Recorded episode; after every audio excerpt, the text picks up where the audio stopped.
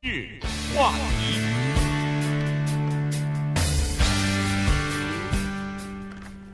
欢迎您继续收听今日话题的节目。今天呢是六月七号，也是我们加州的这个初选日哈，所以呢，呃，在这儿还是呼吁我们的听众朋友啊，如果您是美国公民的话。呃，应该投下自己的一票啊！尽管初选有很多人认为说，哎呀，这个初选没什么太了不起的，呃，可是你千万不要小看了这个初选啊，因为初选有很多的呃这个官员啊，有很多民选的官员呢，就在这个时候需要你的这一票呢。所以呢，呃，今天我们就稍微的来聊一下这个初选的情况哈，因为从呃目前的状况来看呢，实际上呃从现在的数据来看。这个今年的初选，大家都表现得不太有激情，不太有热情去进行投票哈。根据现在的统计数字呢，是说到就是星期天为止啊，到星期天参加投票的这个登记选民呢，只有百分之十三，这个恨不得已经创下有史以来最低的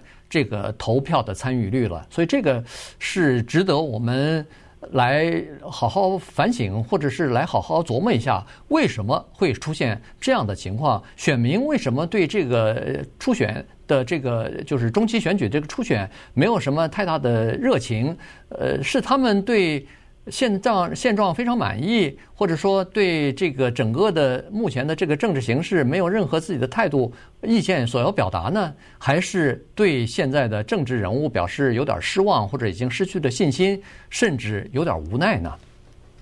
我我觉得，首先我我先说啊，我的投票习惯是我接到选票以后，邮寄选票以后马上就寄出去，因为我真的怕忘了。呃，但是我也得承认，就是以我个人来说，我寄这一份选票的更多的原因，倒并不是说去呃支持某一个候选人，我没有那么强烈的政治理念。但是我觉得，呃，首先作为一个公民，作为一个少数族裔，要发出自己的自己的声音，所以我的选票，我哪怕就是点一个点，我也一定要寄出去，这是我的一个想法。那么这一次的选举啊，嗯、呃，连我自己都觉得，我这个动力啊是 越来越小了，呃。真的不是因为这个对现状满意，是因为我觉得两方面吧，一个就是对现状的极度的不满意，但是同时呢，我们也意识到了这个现状的改变是如此之困难。嗯，我说我咱们昨天做节目时候看到这两个呃，Karen Bass 和这个 Rick Caruso 他们的竞选理念，你去网站上看一看，其实他们的区别不大，只是做法上有一点不同，但是你基本上可以一目了然的看到。有一种做法是，呃，老生常谈，还是要这样做。你能不能做得好，是跟人有关系，而不是跟你不可能对系统进行巨大的巨大的改变。另外一套做法是说，我要创造一个新的这个环境，我要改变这个系统，能不能改变？其实我心里边自己的对自己的说是，这个系统可能很难很难改变。所以我自己的投票意愿都变了很低很低，那就很难责怪其他的人，可能投票意愿也变得低了。嗯，那么。怎么办呢？我曾经看过一个脱口秀里边的一个表演啊，这个脱口秀的 这个一个美国白人讲的非常明白。他说，最终的政策还是我们自己造成的，是我们选出的这些人。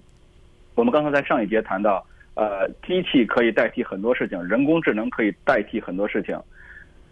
但是人工智能不能代替的就是我们的投票。当然，我们可以通过各种办法去呃改变人们的思想，呃，鼓励人们，或者是。呃，不鼓励人们去投票，但是最终这个投票可能还是要每一个人来执行，而不可能由一个机器来执行。所以怎么说呢？在今天这个时间吧，我觉得还是要提醒大家和鼓励大家，尽量去投票，尽量去发出声音。对。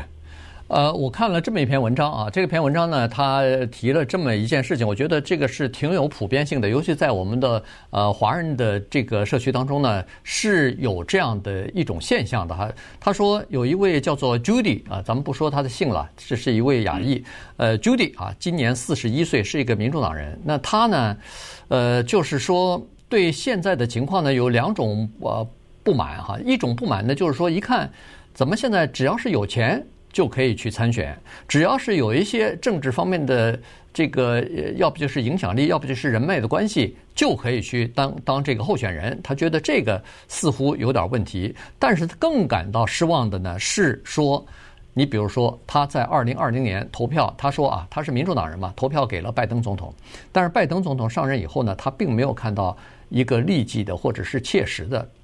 呃这个往好里的一个转变啊，也就是说，对现在又出现什么汽油价格飞涨啊、通货膨胀啊、呃婴儿奶粉前一段时间短缺啊等等，这些当然他就怪罪在现在的这个 执政的政府的身上。那这政府是谁？就就是拜登啊。所以呢，他觉得这个是。呃，一个问题啊，他头痛的一个问题，但是他也意识到他是问题的一部分。所谓他是问题的一部分，就是说，他既对这个现实不满意，他既想要改变他不满意的这个社会的状况也好，这个经济的状况也好，但是他并不是每次都参与投票，既不满意又想改变，但又不去参加投票，这个就造成了一个呃这个矛盾。可是呢，他也有他的道理，他就是说啊。他说：“我不参加投票，不是我不想投票，而是有的时候我不知道我应该相信谁，我应该把这一票投给谁。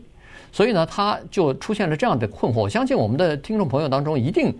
有很多人是这样的情况，就是说我不不投投票，原因是要不我对这两个人都不了解，要不我对这两个人都不满意，所以他就不去投了。你看这个 Judy 他就说了，二零一六年他投给川普了，他是民主党人，投给川普想要改变的。”二零二零年投给了这个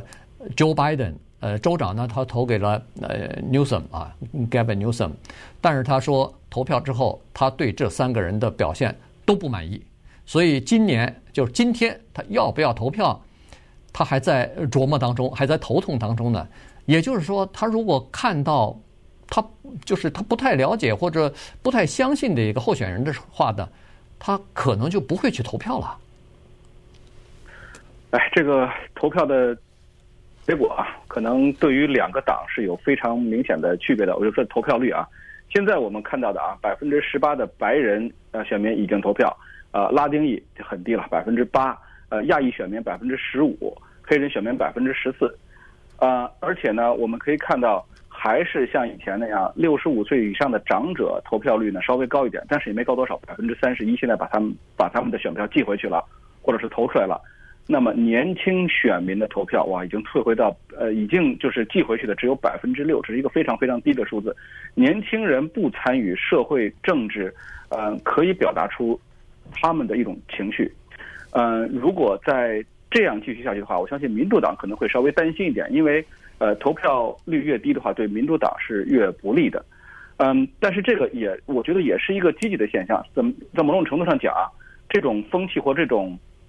大家的不满啊，还是会慢慢聚集的。嗯，当然了，每一个选民在投票的时候啊，可能都会稍微看一下这个选票上列出的单子。这次我记得在以前今日话题的节目里边也提到过啊，洋洋洒洒一张单子，十几个人去竞选州长，或者是呃十几个人去竞选洛杉矶市的一个市长。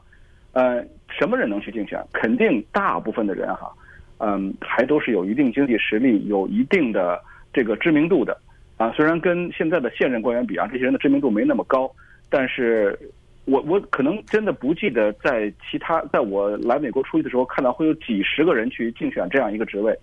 表明什么？表明大家既有反感，有些人想站出来，但是同时呢，也让很多选民啊无所适从，因为这么多人，我真的不知道去一个人一个人去研究，我真的不知道应该选谁。所以我觉得在这方面啊，这个选民有责任，这个政治现在政治体系和政治系统也有一定的责任。那么这一次投票可能没有办法改变了，还是希望大家去先投出一票去。啊、呃，以后以后恐怕我们得想一些办法，是不是再限制一下，不要让大家一下去从几十个人里边再去选一个人。嗯，但是这个真的是没有办法，他符合了资格，他呃这个呃就是达到了这个门槛以后，那你就必须要把它列在这个。呃，选票上头啊，这个没办法。即使是他已经呃印出来以后，你看有好几个市长候选人其实已经退选了，但是仍然他的名字还在这个选票上头啊，这个是没有办法的。呃，再再加上，我不知道于浩你，反正我在我的选票我也寄出去了，我的这个选票当中有很多都是空白，原因就是说我我对这个候选人或者对这几个候选人我一无所知。在一无所知的情况之下，我又没有办法去了解他们的这个过去的背景或者是政治理念的时候，我只好空空在那儿了。我只好就不去投这个这一票了。呃，可能有人了解他们，所以呃会去投，但是至少是我就把这个就等于是空在那儿了。我我是我我的理念就是，我不了解，我就不花这个，就不填这个。哦，总比那个乱填瞎填要好一点吧？哦，是这么想哈，就是说你只有对你了解的人或者是了解的这个事情来进行投票。呃，其实呢，这个就是人们缺乏政治热情，大概也是一个一个道理哈。因为你看，在我们洛杉矶的这个投票，呃，加州的投票和那个乔治亚州的那个投票是完全形成鲜明的对比。在我们加州，现在投票是已经到了一个无比方便的程度了。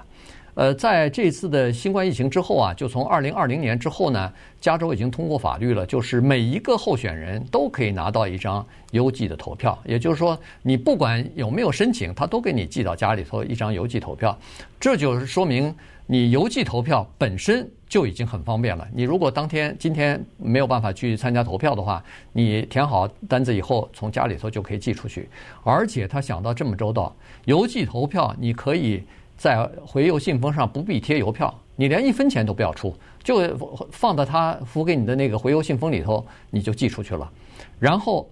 同时你如果不想寄出去，你如果邻居说来收集来了，说邻居刚好说，哎，我把邻居，我把我们这个社区里边的十家八家的这个呃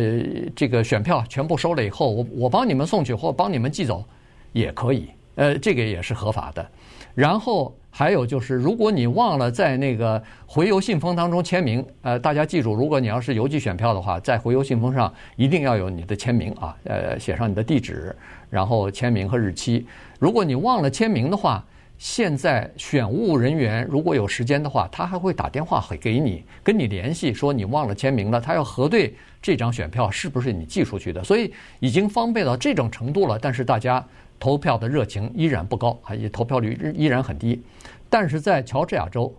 他们那儿制定的法律是让这个投票变得无比的困难，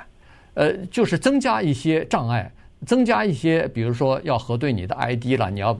到投票站的话，然后你不申请这个邮寄选票，他绝不会给你寄邮寄选票啊。呃，有没有这个资格，他一定要查你的这个 ID 啊，等等。呃，让你就是繁琐无比，这样的话可以让就是打退一些人。当然，他做的这个理由是说，我们要减少这个诈诈欺啊，减少这个诈欺投票，或者说没有身份、没有资格的人不能让他们投票什么的等等。但是问题，他无形当中也给其他的广大的这个呃选民增加了一些困难嘛。但是在乔治亚州。投票率依然非常的高，呃，人们依然呃这个热情高涨啊。这当然这这都可能也有一些其他的问题，比如说最高法院的那个大法官在那个这个反对堕胎的这个裁决呃草案被泄露出来啊，呃一系列的这个枪支呃造成的这个大规模的枪击案，呃这些事情呢，在乔治亚州。的民众当中反应就比较强烈，呃，大家都希望通过投票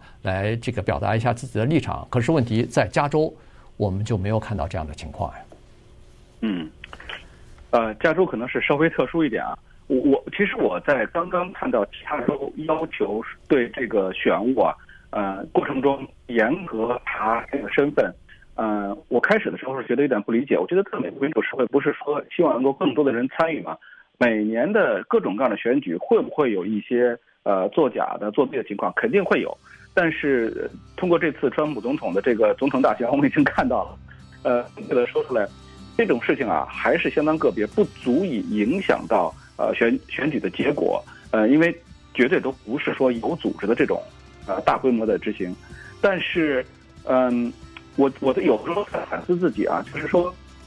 如果真的去限制了你的投票，呃，是不是？那种在这个呃消费行为学上的一种特例，就是说，哎，这东西变得难了，你反而更有兴趣了。还有一个呢，我觉得，如果真的是限制了这个投票，或者是说变得不那么容易了，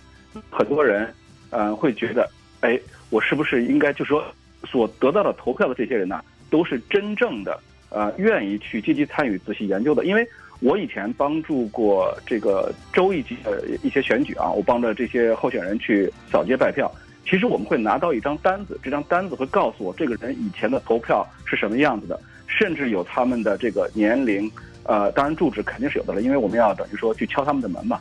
那有很多人，他们一看就是没有去参与过投票的，呃，也不太愿意去呃表达自己的声音。那么在这种情况下，我们可能